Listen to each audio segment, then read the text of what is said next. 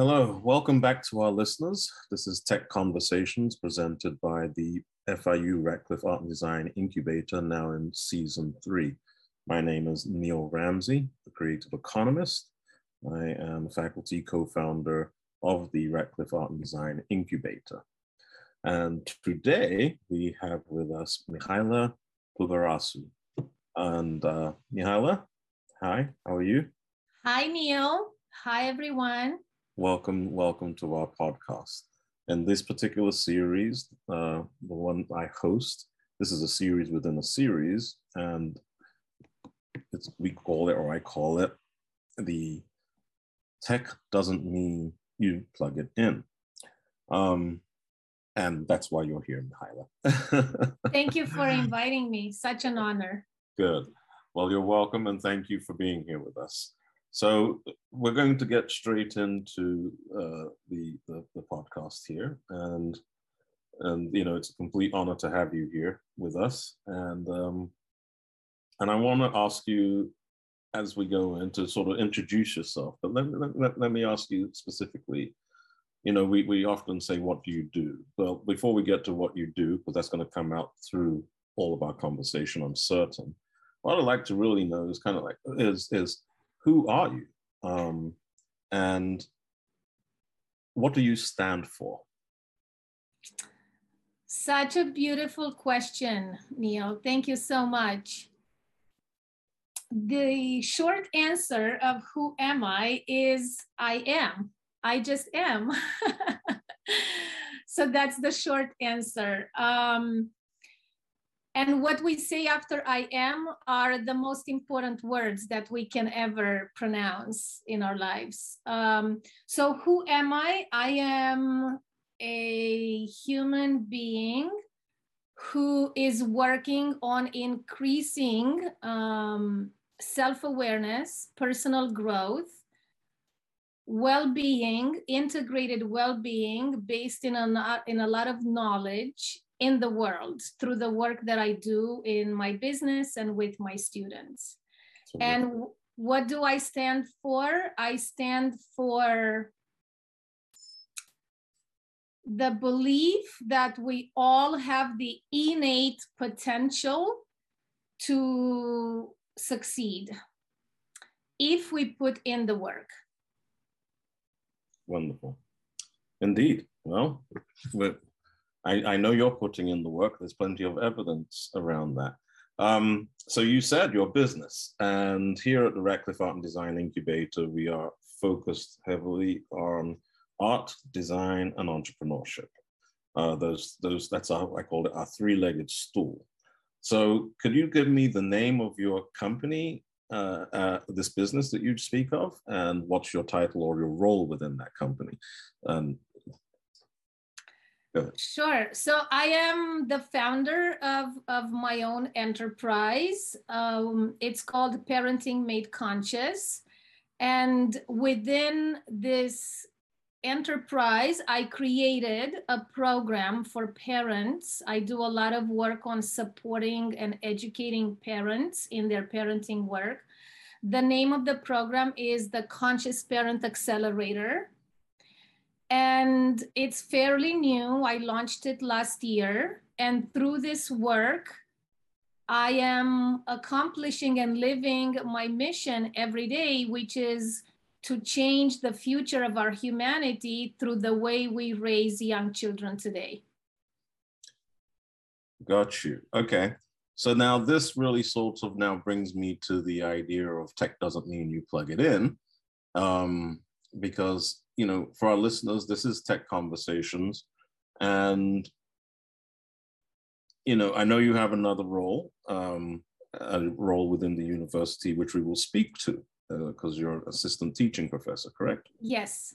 Okay. But what I do want you to describe now is, is could you tell us and our listeners how this is a technology. And when we say technology, we are going back to the root meaning of the word tech and technology, uh, acknowledging that we do have a modern uh, description or an understanding of tech as in terms of hardware, software, and, and computers and that sort of thing. Uh, but can you give us how this is a technology? Absolutely. The brain is the ultimate technology, the human brain. So this is the foundation of everything that I do, both in my business, in working with adults who are raising young children, and in my classroom, uh, in the course called Self Leadership that you and I will talk about later. The human brain is the most complex tech system that we can think of. And the foundation of my work is, is this. If we understand how the human brain develops from the very the earliest age of, of a person's life, then we can influence the development of that brain, both as parents or teachers or coaches or mentors, in any way we want to look at it. However, if an adult does not have the knowledge, the understanding, and the awareness of how the brain develops, how the mind works, and there is a distinction between the brain and the mind, the relationship between the two, and what creates success and well being, if we do not have that education and that understanding, then the potentiality of our human imagination gets lost and cut off very early on. So there's two ends to this equation in my work in how I want to contribute to the optimization of the human technology, which is the brain. One is I want to work with parents so they can model and encode the brains of their children with the most supporting belief systems from a very early age. And in college, when I work with students, whatever was not encoded to support their potential, we can self-correct through the self-leadership class. Okay. So my work is interconnected and the answer is the ultimate technology is the power of the human brain and mind together once we understand how everything works. So you're helping and this is i'm just sort of not paraphrasing but i'm just trying to understand here so you're really treating their uh, ability to is it is it is it related to self-esteem and self-worth is it related to that or not? Because you said you know you talk about supporting and encoding and and sort of giving the you know the ability to for the student or or this the the individual to know the function and how the imagination, how this, their mind works to support that which the brain can do, calculate, or come up with. So is it related to self-worth and self-esteem, or am I too narrow, or, or, or am I correct? Um, you are correct, and everything is related ultimately self-esteem and self-worth are outcomes of our belief systems gotcha so i like the word mindsight a lot so think about mind sight it's not my term i wish it were but it's not so mm-hmm. the concept mindsight was coined by a renowned psychiatrist and psychologist, uh, Dr. Daniel Siegel. His work is very well known. And mindsight is the ability to see inside our own mind. Okay? Now, this sounds very easy, but it's very complicated. Why? It doesn't sound easy to me. oh, okay, good. Because because it's not. So mindsight is the way I say, I explain it to, to students and to parents is growing eyes to see inside our mind. And Dr. Daniel Siegel says that mindsight has three elements to it. One is insight? In other words, do I have the ability, the skills, and the curiosity to inquire what's going on in my own mind, to observe what's happening in my own mind, which means thoughts, processes, emotions, feelings, intuition, all of these things together. In other words, do I have the insight skill, which is a skill?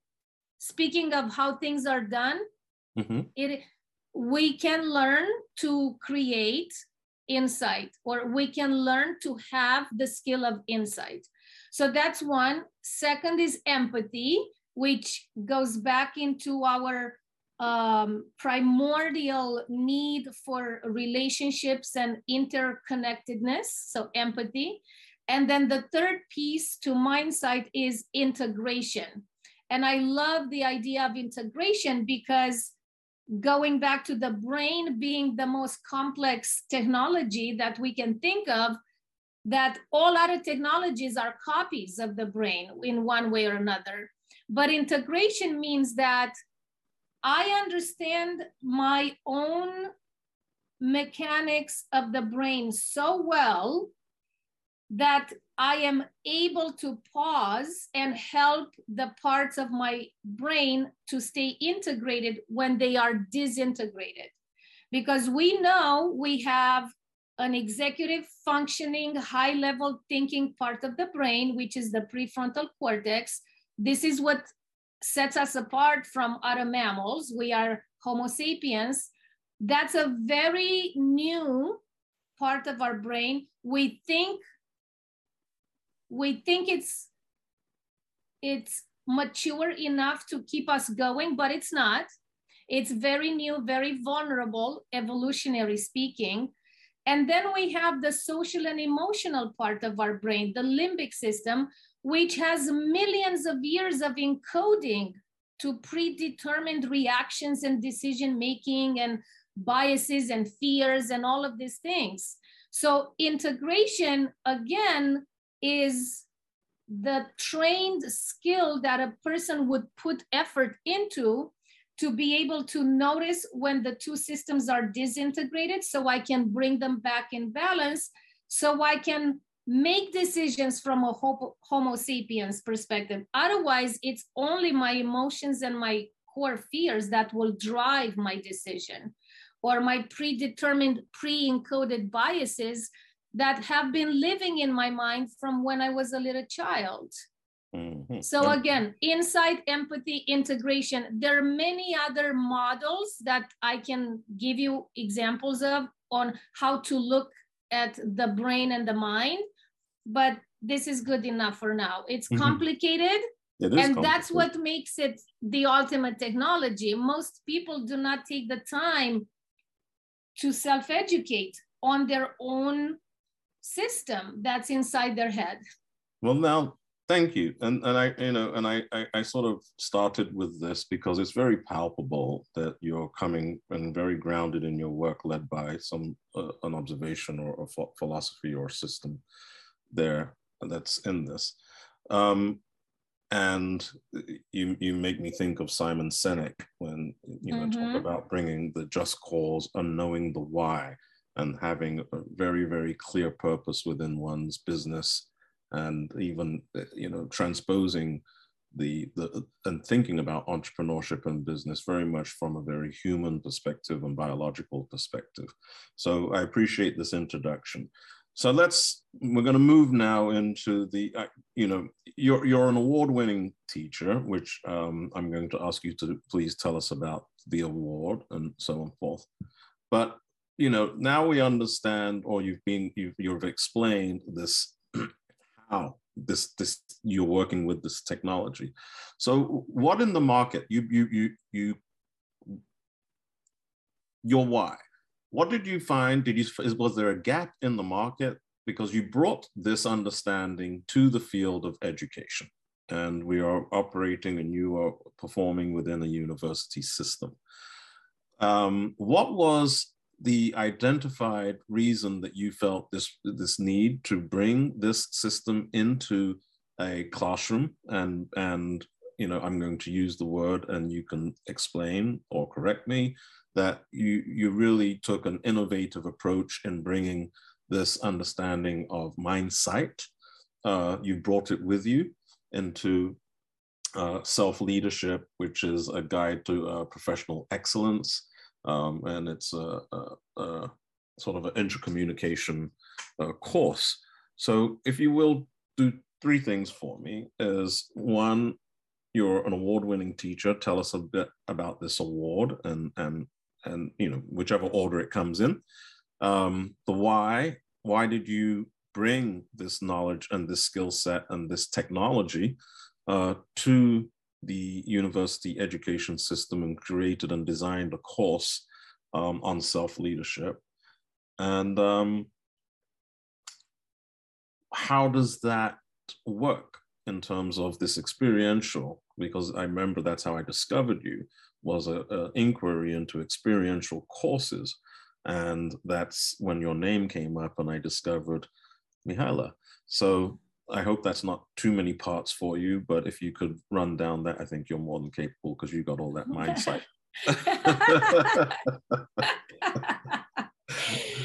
Um, okay, I will start with the shortest uh, answer about uh, the teaching award. Um, so every year, our college um, has the. And your college is? CARTA. Uh, Which is, what does CARTA mean? Our, our College of Architecture, Communication and the Arts. So um, luckily and thankfully, I'm very grateful. Our dean um, has this tradition of offering this award every year. And I was nominated, I applied, I presented the evidence that I am worthy and deserving through my innovations in the classrooms. And uh, this year, myself and another professor were awarded the teaching uh, faculty award. I'm very grateful and humbled. And congratulations on that. Uh, it means a lot to me. So I want to thank our college and, and Dean Schriner publicly. Um, why? Why did I decide to propose and design and create and teach such a course? exactly because I saw the gap. I was teaching for a few years at, at, that point, and I saw the gap between the promise that we hold towards our students as an institution, and all institutions hold the promise of, um, of graduating tomorrow's leaders tomorrow's innovators. We're graduating tomorrow's um, critical thinkers.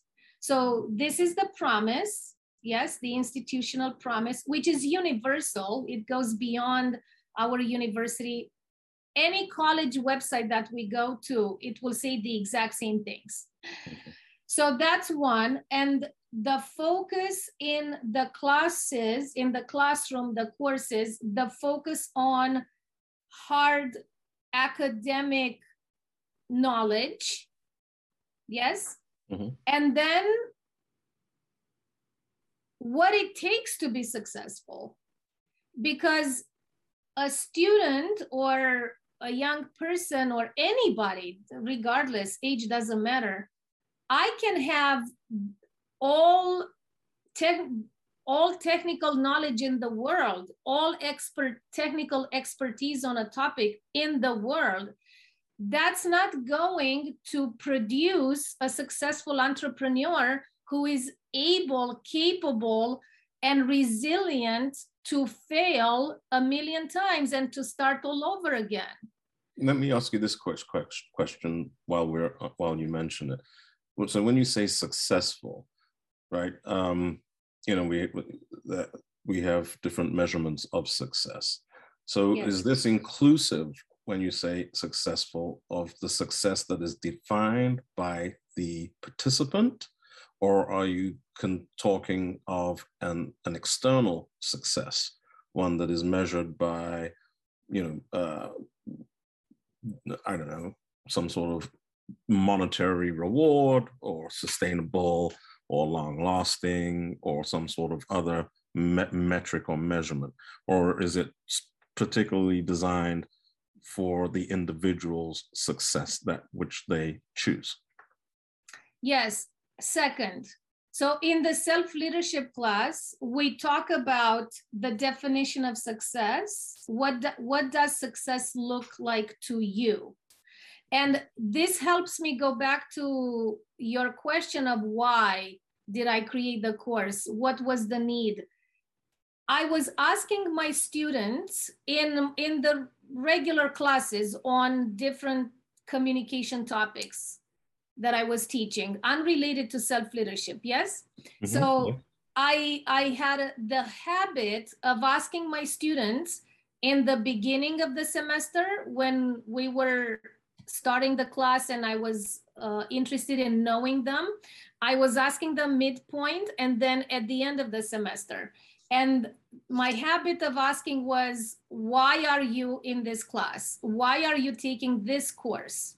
Why are you in this major? Why are you at this university? Why aren't you in a different major, for example? I wanted to know their why as they came in, midpoint and endpoint. And without any exceptions, maybe once in a blue moon, there, there was an exception here and there but the overwhelming majority of students would tell me, I don't know. I don't know. Uh, and then they would have a lot of justifications. I'm here because if I get a college degree, I will make more money. And then I would say, How do you know that? Who's guaranteeing you that? Well, that's what my mom says. That's what uh, people say, that's what media says, that's what society says, that's what culture says. So, so this, over, is, this sounds like a form of literacy. Overwhelmingly, the majority, the average student does not know their why why they are here, why they're taking the class, why they're in this major, unless we have the typical overachiever um, pre-med student or computer science the overwhelming majority. So when i saw the gap when i saw that reality for me it became an urgency to help in the way that i could help my students have mindsight have self-knowledge have self-awareness of what drives me in life what is a priority for me in life? What are my values in life? Am I aligning myself to what my purpose or my values are, or what I want to give, what I want to create? Where do I want to challenge myself? Let's say values is a too abstract conversation. I would ask my students, in the beginning, where do you want to grow? Where do you want to challenge yourself? They had no idea what I was asking, even.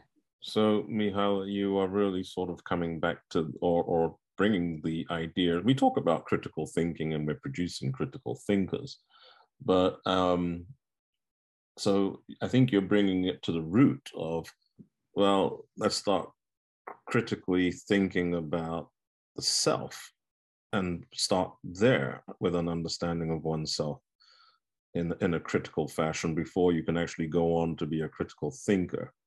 Um, is, is, is that correct? That's absolutely correct. I will give you another example. I would ask my students, what stops you from achieving everything you want to achieve? And the typical answers were, the well, dog, the, the dog chewed my homework. Yes. the typical answers were, well, it takes a very long time. Uh, I am a I am a procrastinator, or um, I don't have what it takes. So these self affirmations? I don't have money. I don't have money. I don't come from a wealthy family. All kinds of things. So are these self are these like are these words or, or statements acting as self affirmations, like negative ones? Is, you know, if you tell yourself you're not something or you don't. Okay, so I'll answer because I this is very important in in self leadership. Okay. And what we're talking and mindset. It, this is so much more than affirmations. These are self beliefs. This is the software. If a person says things like this, if, if they run through their head, usually unconsciously, unless somebody like me stops them and asks them, what stops you from achieving what you want? So these are belief systems that are running through a person's subconscious mind like a software that's been encoded in zero to seven stage of, of brain development when we are very young. That's how the brain learns. So they are encoded. It is a very well coded software. And the person, now an adult, self identifies with the software. So my job, the way I see my role in, in this teaching is I'm going to teach you to disidentify yourself from that software because you are not the software. And if we learn to place distance between the software that's running through your unconscious mind, because the mind has two systems conscious, unconscious. If we learn to disidentify, put distance, and observe the software that is telling you that you are a procrastinator that only people from such and such kind of families can achieve such and such dreams whatever wh- whatever the the belief is. If you learn to observe it inquire it question it see where it's coming from that that's why it's a core belief. It's so much more than an affirmation. It is a core belief which is a software. It's it's a code understood. So my job is my role my why my passion comes exactly from this. If i show students that there are tools for them to go beyond their initial code that they have no choice and no say into it was given to them. It's imprinted mm-hmm. right? And that depends on the family the culture the environment the mm-hmm. psychological emotional family relational cultural environment we we were brought up in we have no say in that as children but now we have a say because we can decide with this mindset skills with this distancing from my own software now I make a conscious decision to recode myself. I'm going to replace my own software. Ah, I see. Okay. So let, let me ask you this, which goes from that. So could you sort of give me an overview now of how you've taken this and developed and designed an experiential classroom in order for this to for, for, for what you're you've just described for it to be effective for the participant to be able to utilize this. Um, and so you're not so much i would say you're not you know because one of the things i was thinking about oh is like are you are you programming?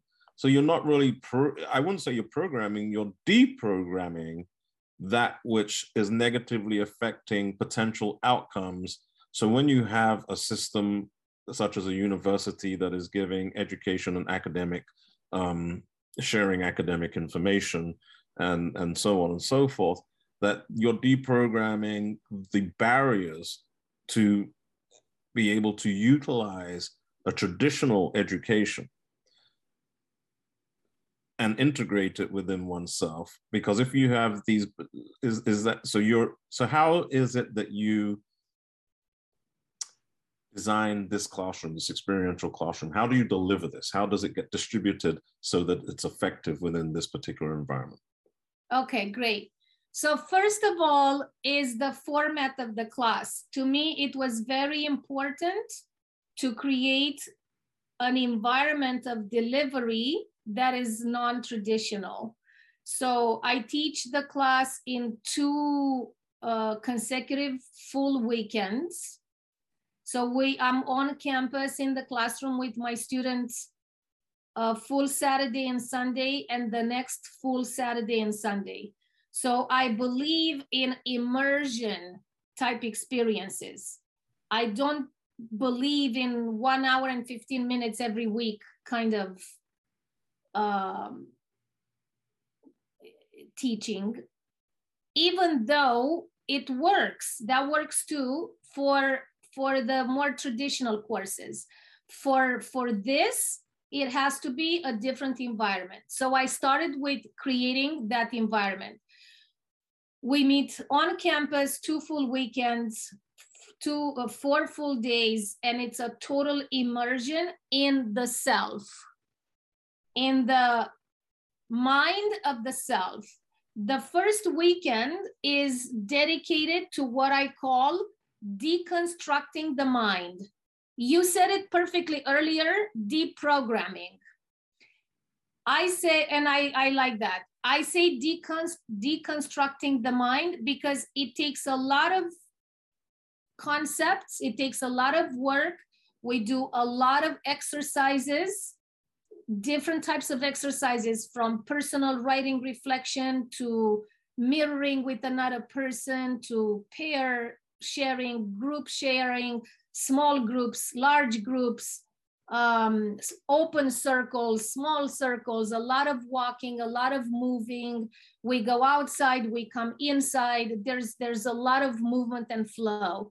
And, and all, then and, and, and just so all of this this movement, this flow, these different physical active uh, methods, those are all part of the immersion, and those and, and these are the things that is it it, it helps in the in it helps one uh, absorb and maybe helps in the process of we'll call it deprogramming. And that's it what, help yes it helps in in the process of learning so you're creating an environment and the yes. environment that you create is really doing a lot of the teaching for you exactly as opposed for you just trying to lecture and say this is what something is Exactly. I don't see my role as a as a lecturer. Um, I could never just lecture. It's not my my my philosophy. My role is to facilitate. So by creating by creating the the proper environment and the proper course climate, I am facilitating the learning of this very difficult to grasp concepts. So that's why um, I do, I, I guide the students in a lot of experiential exercises, either self-reflection on the self or and a combination of sharing and relating to other people you know, most of my students tell me in all of my classes, they tell me um, the following at the end of every semester.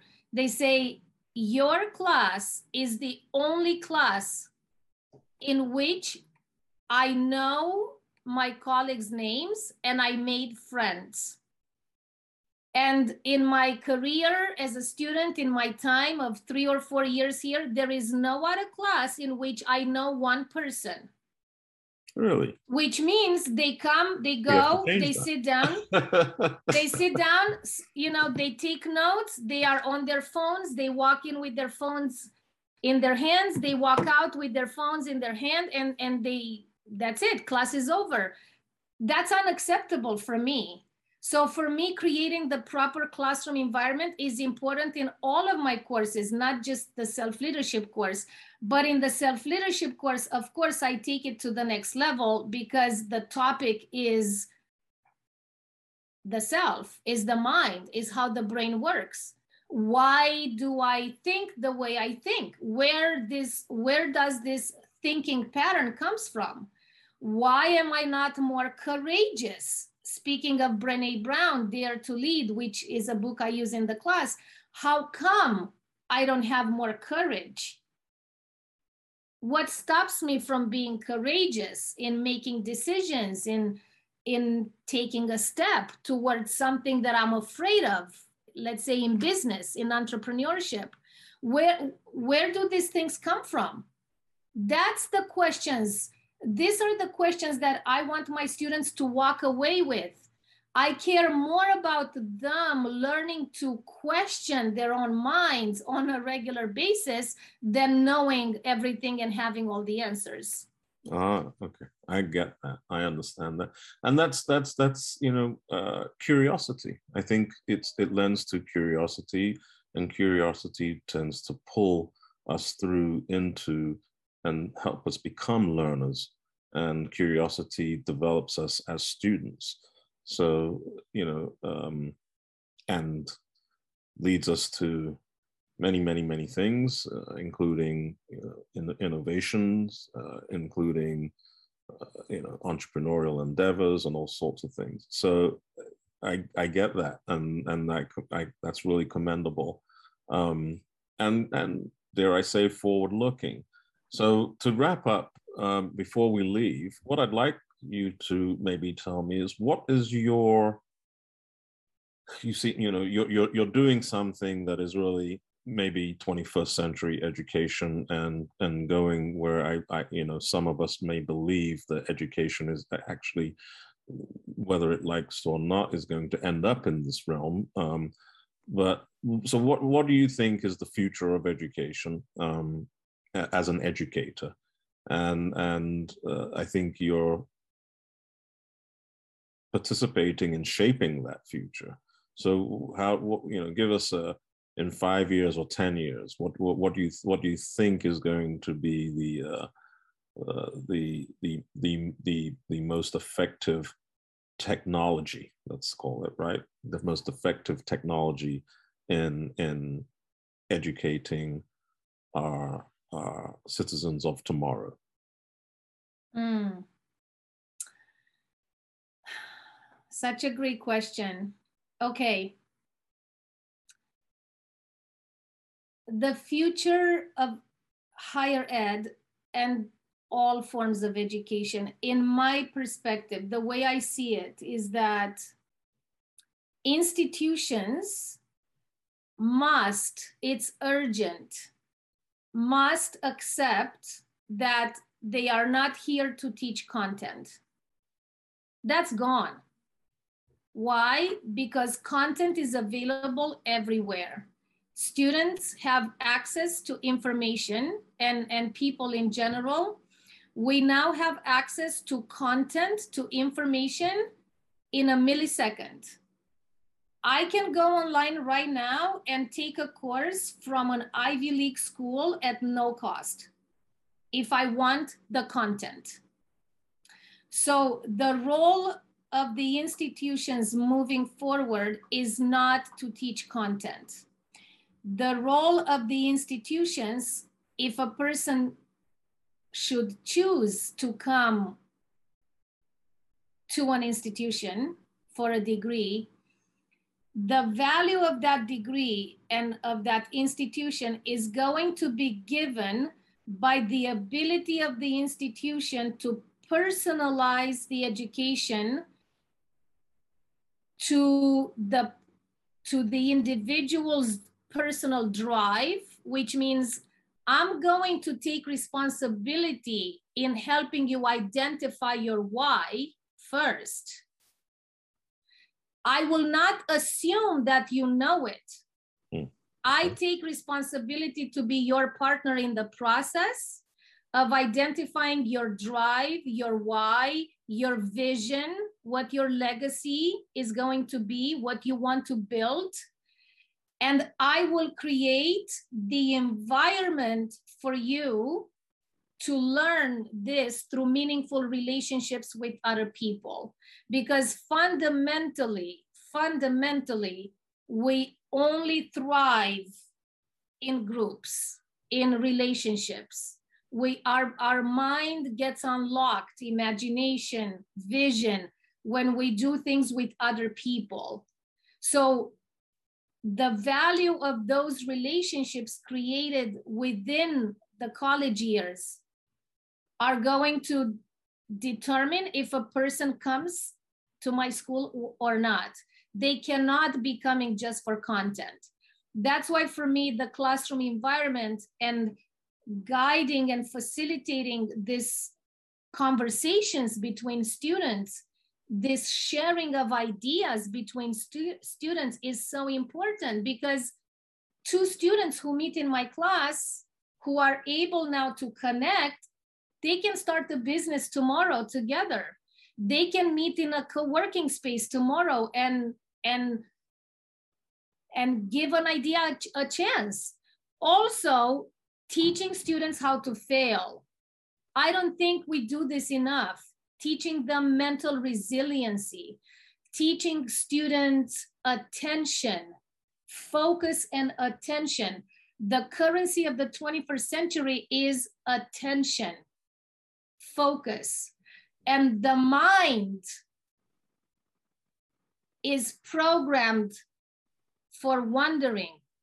We are not innately predisposed to focus the mind likes to be very wondering. That's why focus is so hard, and that's why attention is so hard.